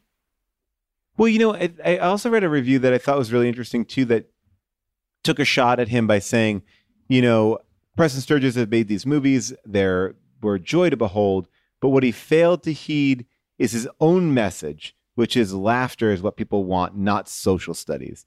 And I and I really took this one, I took like a, a slight offense at this one because I think what he's able to do, and this is something we haven't really talked about, he makes a point about not doing this thing in a way that doesn't feel preachy, that is still incredibly funny. Uh, but it, I think it really is a story that that done differently uh, could have felt like a muddled mess. I think this movie is incredibly funny. I think it does have tonal shifts, and it's not like just a screwball comedy. And I think the screwball comedy of this is not actually that interesting. And I think, uh, but he doesn't make this social studies. Like I think he's able to give gravity and respect to what is going on in our country without making grapes of wrath. And that is a, a line to walk that is so impressive. I mean, it, like when I read that review, it kind of highlighted to me what I love about this movie is that he was able to do all of this and not make a straight up drama. Like how that he was able to put that much comedy into this and still carry a big message. No, I agree. I think he a thousand percent nails the tonal shifts. A, a, a, thousand gazillion bazillion cent. I mean, he said at the time that he felt like he was making Sullivan's Travels not to warn himself what not to do, but to warn his friends who he thought were fucking up. It's like if Judd Apatow made a movie saying, Yo, Todd Phillips, I think you're on the wrong track here. You know, be right. like, don't do this. You don't need to do this. You don't need to go there. I watched this movie called The Art of Self Defense, which I really loved. Uh, Riley I love Stearns that movie. You uh, saw that? I love that. Yeah, I saw You've it. been and doing uh, a whole quarantine movie marathon. I have been loving I've- watching what you've been watching. I've been enjoying watching these movies, and and I thought that that movie was so funny. It was so interesting. I thought it actually really tackled like toxic masculinity in a way that was so funny and not labored. And that's my issue that I had with Joker. Is like, oh, how can we tell the story and, and still make it um, incredibly fun and entertaining to a certain degree? Like, you know, how can you do that? And uh, and I think that that movie does an amazing job at walking that line. It's funny, it's interesting, it's a thriller. It's you know, it's it's hard to talk about these subjects without getting like like uh too morose, I think. No, you're exactly right. I love, I love, I love the art of self defense. I'm so glad you brought that up. Yeah. And and you know, I think like I wonder if despite the good intentions of this movie, what really caught my attention is that even at the end, Sullivan hasn't lost his privilege at all. Like he straight up beats a man almost to death with a rock. We see blood on his fingers, and because he's a movie director, he gets let out of prison. Like what is that Oh about? yeah. Like, I mean, at the end of the day, he's like, but I'm a movie director. I am special. And here, I mean, I want to play this clip of him talking to my absolute, you know, beloved shout out forever Jimmy Conlin in the prison where he's like, I should be able to know I shouldn't have to be in this prison. I'm a movie director though. And the guy's like, Well, no, you did a crime. You can be in this prison. And he's like, Nah, no, no, no. I'm a movie director. Movie directors don't go to jail. I'm sorry. It kind of it did, did make me mad in a time where like every beloved basketball player that I have is getting like a coronavirus test and nobody else is. I was like, oh, come the fuck on. But You're also probably reacting to the fact that that that never really happens in real life. I mean, like you know, like Robert Blake went to jail, O.J. Simpson went to jail. You know, all Uh-huh. these. Yeah, yeah. yeah, no, you're right. Yeah, let's play that clip. Don't you understand? They think I'm dead, but I'm not dead. Well, that's fine. Just think what a nice surprise they'll have when you get out. I haven't time to spend six years. But you were sentenced. I know that, but I still haven't time. Well, you'll have to find the time, Look, they don't sentence picture directors to a place like this for a little disagreement with a yard bull. Don't they? No. Oh. Well, um, maybe you ain't a picture director. Huh?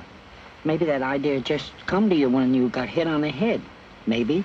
Now look, We used to have a fella here once that thought he was Lindbergh. He used to fly away every night. But he was always back in the morning.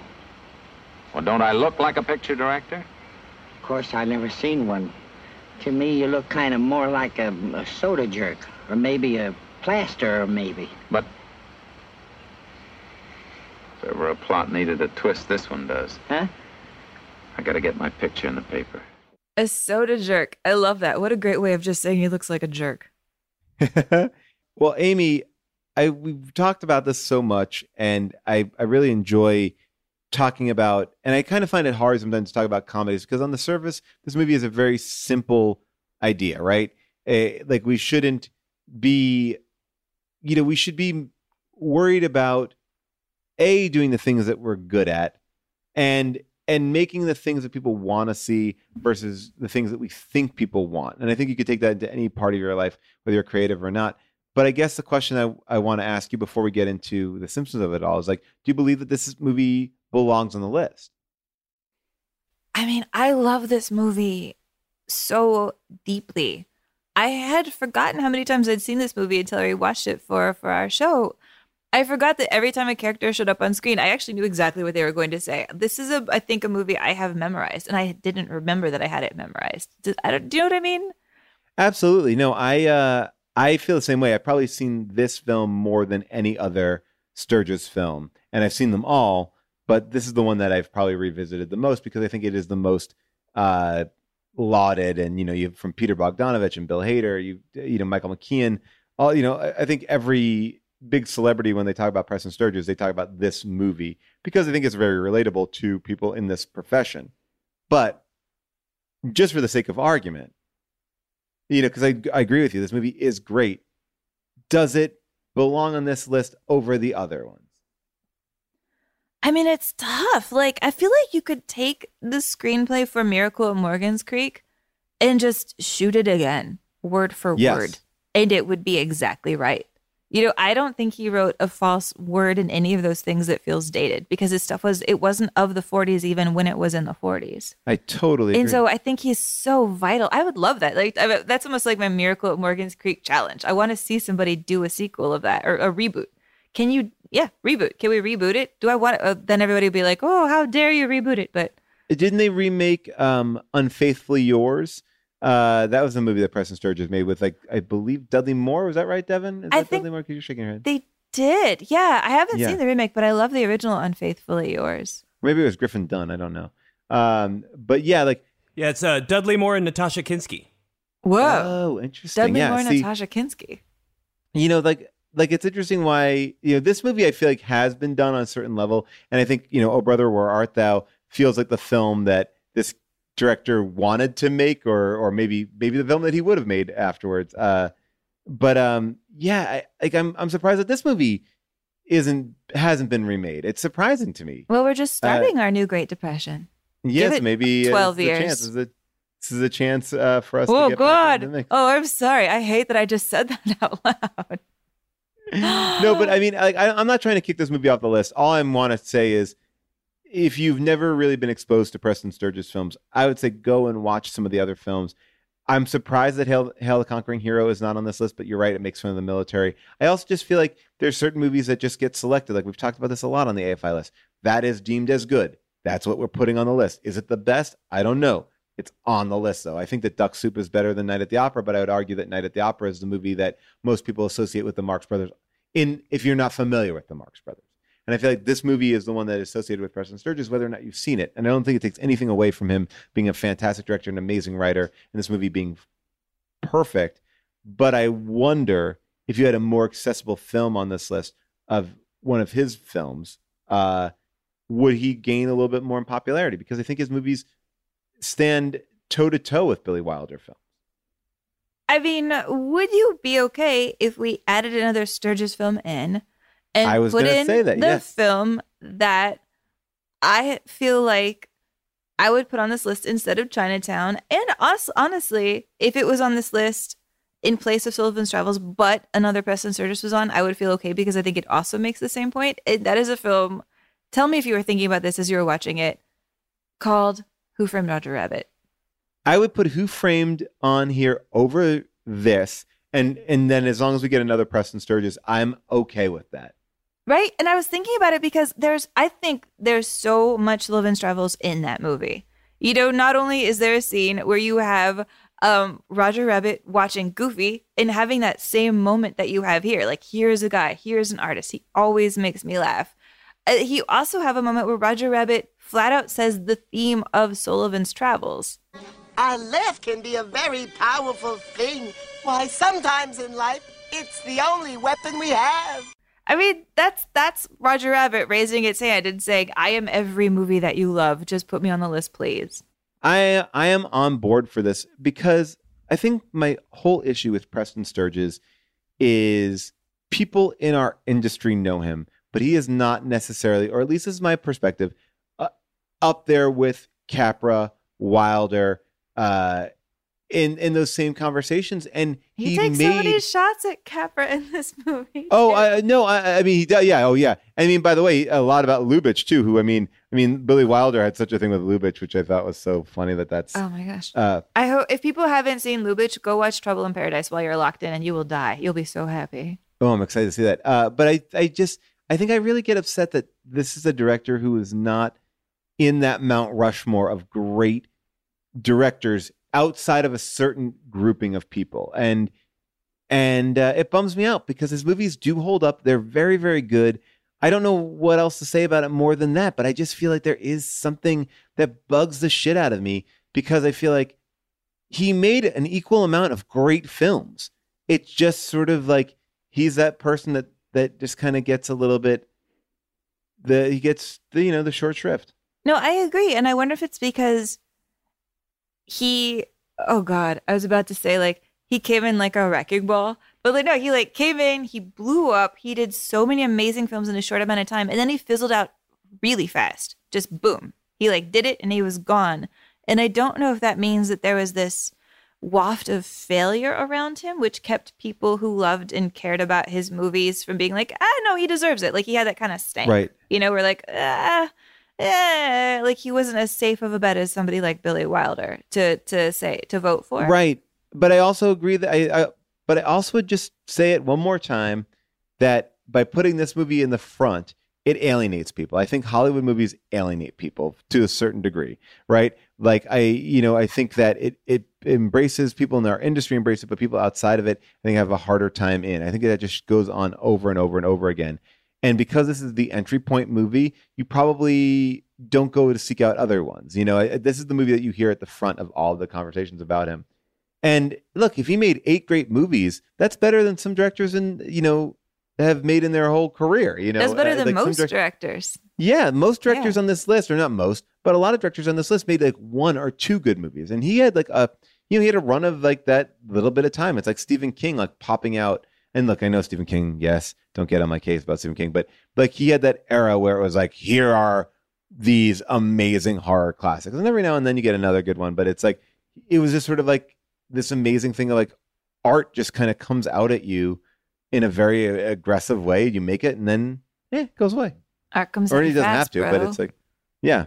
But I mean, to do all those movies so quick back to back, like he just, he was running out of not running out of time, but he just kind of just chase them down. I don't know. That's that. That's what I've been wrestling with this whole Yeah. episode. I love the theme. I love the performances. I love everything. Joel McCrea. We didn't really talk about him that much, but this film was written for him. There was nobody else considered. He was, I think, a perfect. He has the perfect like likability for somebody that you don't. That is not a likable person. Like you buy him as this guy, but you also can see that he is like he's not like he's not trying too hard. Like this couldn't have been Jimmy Stewart. You know what I'm saying? And I love Jimmy Stewart, but I think there's something about his his whole energy that feels like you're a rich dick, but you also are a likable rich dick. Yeah, I mean, I mean, Joel McCrea himself was like shocked that Preston Sturges wrote a script from him. I mean, I think Joel McCrea's quote when when Sturges said he's going to write a script from him was like, "Nobody writes a script for me. They write a script from Gary Cooper, and then when he doesn't do it, then they call me." That's hilarious. which is so beautiful. And I want to talk just a second more about Veronica Lake because I love her so much. And she winds up having kind of an, an inverse celebrity life. You know, I mean, do you know much about what happens to Veronica Lake? no, not this? much. No.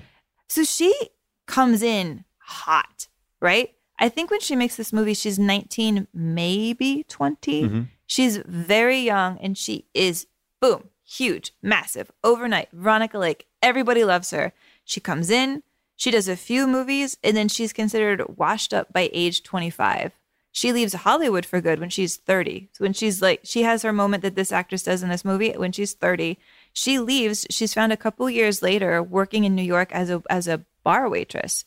You know, as a bartender, really in a hotel. You know, living in a hotel that's like seven bucks a day, and she's kind of fine with that. Everybody's like writes these like crazy, like horrible tragedy think pieces about her. Like Veronica Lake is a bartender now is a story that Right. runs in newspapers. People start trying to send her money, and she's like, "I'm fine. I just hated Hollywood." But she's fascinating. You know, she comes in here, and she's one of those people who's kind of considered difficult in the way that Faye Dunaway is which she may have deserved, may not have deserved. You know, she was really young. She was an alcoholic for sure. I was thinking, you know, that scene where she's by the pool here with Sullivan and she's in the bathrobe Mm-hmm. and they're by the pool. I was wondering, there's that famous picture. We might have even talked about it of Faye Dunaway the night after she won her Oscar in a oh, bathrobe, yeah. in a chair, by a pool. And I was like, were they drawing that Veronica Lake comparison then? Because the Oh, hair is the same, the outfit is the same. I- don't know. It kind of it was uncanny when I saw that here. There's a couple reasons that she says that she had this really ra- quick rise and fall in Hollywood, and one of them is because of her hair. She always believed that her hairstyle made her famous because nobody had hair like that. And then when the war It's starts, like the uh, Rachel. yeah, it's like the Rachel. And then when the war starts immediately after that, her haircut is considered dangerous by the government because they said like women. No, you haven't heard about this? Oh my god. No. Okay, let's talk about it. Okay, because she has this hair, it's very long. She starts this trend. Everybody gets the Rachel, right? You know, everybody gets the Rachel of then, which is the Veronica Lake. But all these women, because the war starts, have to go to factories and do machine equipment. And they're wearing this hair and it gets caught in the gears of the machines in the factories. And it starts like pulling people's hair out and like slowing down production. So the US government, I am not making this up, makes Veronica Lake start wearing her hair back so that other girls will start wearing their hair back as well, that they can kill the What? Veronica Lake hair trend. They make her do a TV spot about it, TV spot. They make her do a film newsreel spot about it. Then they make her start wearing her hair back. And oh, I actually pulled a clip. Okay, here we go. Before the war, Veronica Lake's one-eyed hairdo established a style that swept the feminine face of the country. Veronica's witch lock received the stamp of approval from young girls the country over. In a changing world, however, a change of hairstyle was indicated. Not bad on a dance floor, perhaps, but this lake's eye view is entirely out of place in a war production plant. Valuable time is lost on a futile gesture. Uncontrolled hair will never stay in place. The operator is exposed to the constant threat of hair caught in the machine. In addition, the rhythm of precision work can be seriously upset, resulting in faulty work. Miss Lake has now decided to put glamour in its proper wartime place and face the world with both eyes in the clear. Her hair is out of the way, combed in a simple but becoming fashion. And girls all over the country who are taking up war jobs are following her lead once again. In fact, They're going Miss Lake one better by covering their hair completely with safety caps. The U.S. government made Veronica Lake change her signature hairdo that was so signature it is the only artwork on the poster of Sullivan's Travels. And then her career started to tank, and she was always like, It's the war, the hairdo. They made me get rid of my thing. I was not the same person. Also, it didn't help that she had a, she made a lot of enemies, to be honest. Like Raymond Chandler would call her Moronica Lake. You know, she, I, I don't, Oh, she, wow. they say she was not very nice to work with. Um, I think she had a lot of the same sense of humor of her character here, you know, who's just like calling out people's bullshit, making fun of the entire system. She doesn't seem like she wanted to be a movie star. Like, I can I play the scene where she buys um eggs for Sullivan in the diner and she's kind of bitching about Hollywood because when I hear that, I kind of feel like I hear Veronica Lake talking about how she really felt about Hollywood. Pearl necklace, or a fur coat, or a country seat, or even a winter seat. I could use a new girdle, too. I wish I could give you some of the things you need. you wouldn't be trying to lead me astray, would you? You know, the nice thing about buying food for a man is that you don't have to laugh at his jokes. Just think, if you were some big shot like a casting director or something, I'd be staring into your bridge work saying, Yes, Mr. Smearcase. No, Mr. Smearcase. Not really, Mr. Smearcase. Oh, Mr. Smearcase, that's my knee. Give Mr. Smearcase another cup of coffee. Make it two. Want a piece of pie? No thanks, kid. Why, Mr. Smearcase, aren't you getting a little familiar?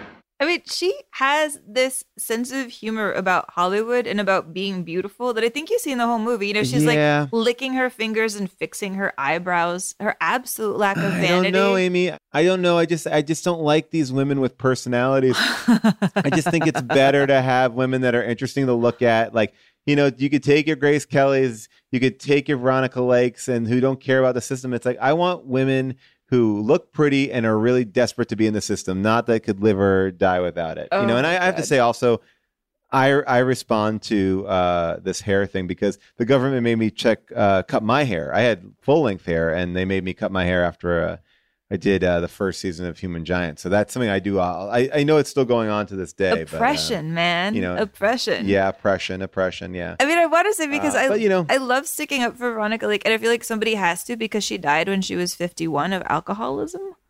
Um, Mhm. that she wrote an autobiography or ghost wrote or had somebody ghost write an autobiography for her called Ver- Veronica, which is really great. And I pulled this clip of her on um, the Dick Cavett show right before she died. It's really right, pretty close to right before she died when she's older.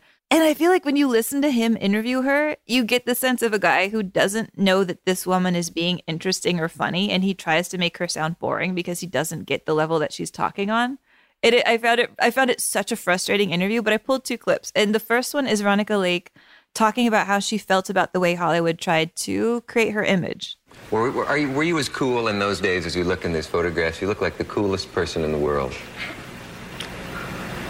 I think about the only thing I could say about that, I probably, and I didn't have that expression at the time, but I was probably the original teeny bopper Really? because I was so frightened. This was the facade of the coolness, the cold, Mm-hmm. and the whole bit that I think rather than a sex symbol, I was a sex zombie. Yeah. What a strange phrase. Sounds like a drink made with an oyster.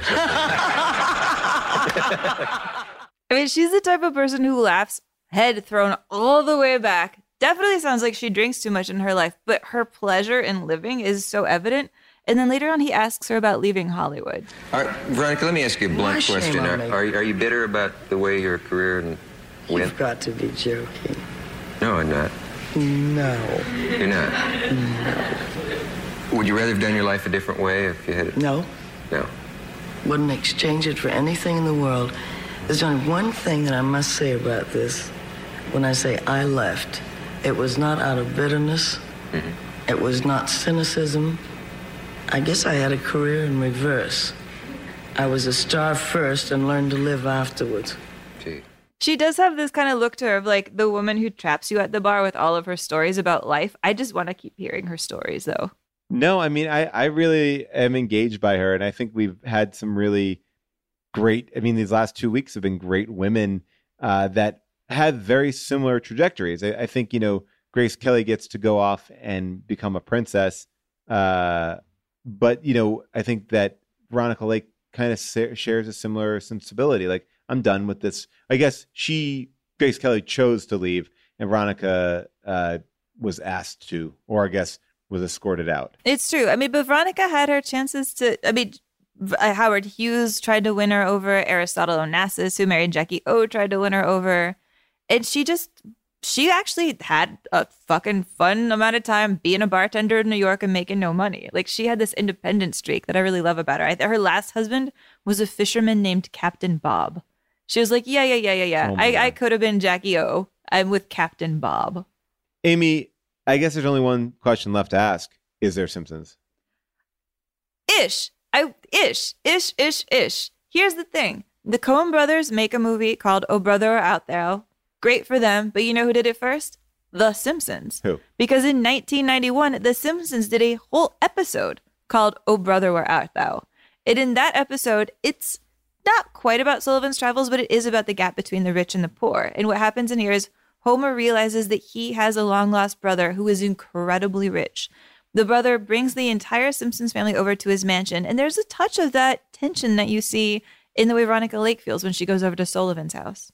I'm the little hellraiser, sir. Would you like to hold the baby, Herb? Oh, I'm afraid I wouldn't know how. No, what's to know? Just dive in. Catch. God, that new baby smell. Homer, you're the richest man I know. I feel the same about you. While you're here, I want you to make yourselves right at home. Anytime you're hungry, anytime day or night, Cook will make you anything you want. Even pork chop? Absolutely. We have a tennis court, a swimming pool, You a screening mean room. I want pork chops even in the middle of the night, your guy will fry fry 'em up? Sure, that's what he's paid for. Now, if you need towels, laundry, Wait, maids. wait, wait, wait, wait. wait. Let me see if I got this straight. It's Christmas Day, 4 a.m. There's a rumble in my stomach. Oh, Homer, please. Your old man sure loves pork chops. He sure does, Uncle Herb. And so I I don't love know. that. And that's is that Danny DeVito in there? That is Danny DeVito. That is an excellent DeVito catch. Excellent DeVito catch. But I just want to say that I appreciate that The Simpsons were bringing it back, bringing back the Sullivan's Travels before the Coen brothers did, before it was on the AFI list. And actually, now that I think about it, I wonder if the main reason that it did get voted on after 97 is because the Coen brothers reminded people it existed. Oh, that's really interesting. I love that idea, and like they could bring attention to it.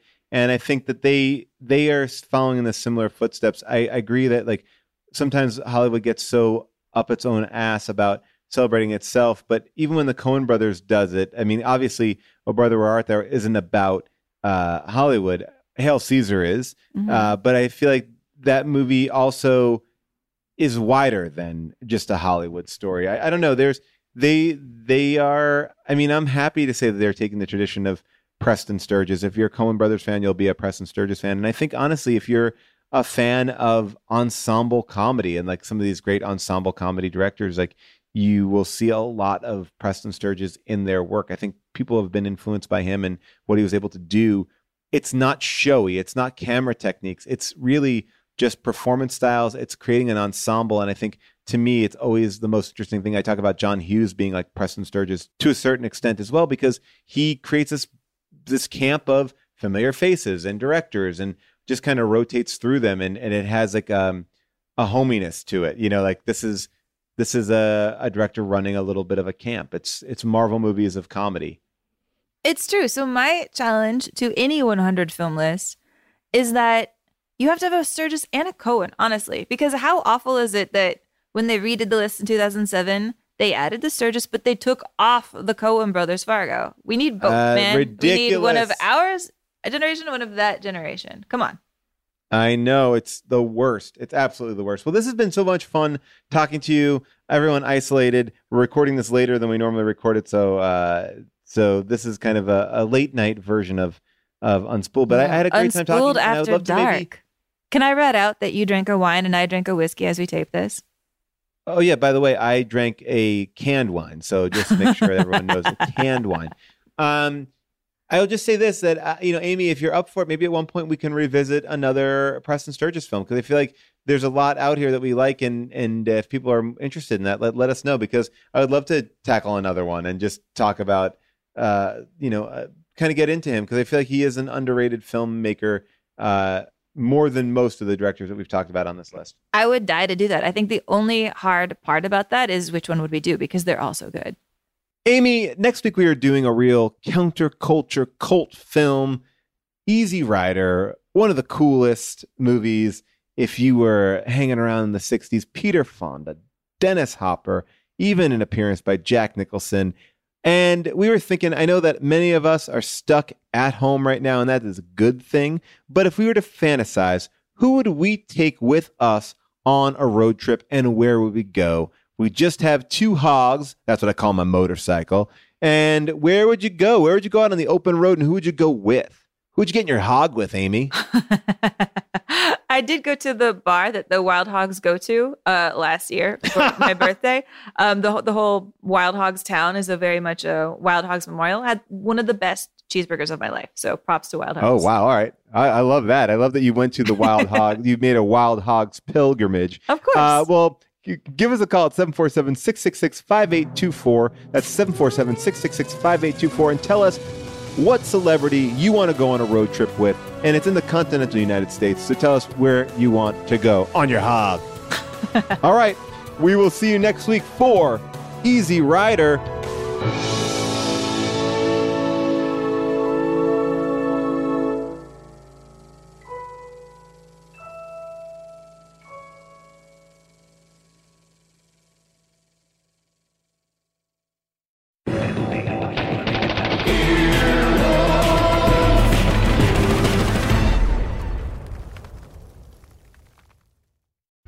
Life is a highway, and on it there will be many chicken sandwiches. But there's only one McCrispy. So go ahead and hit the turn signal if you know about this juicy gem of a detour.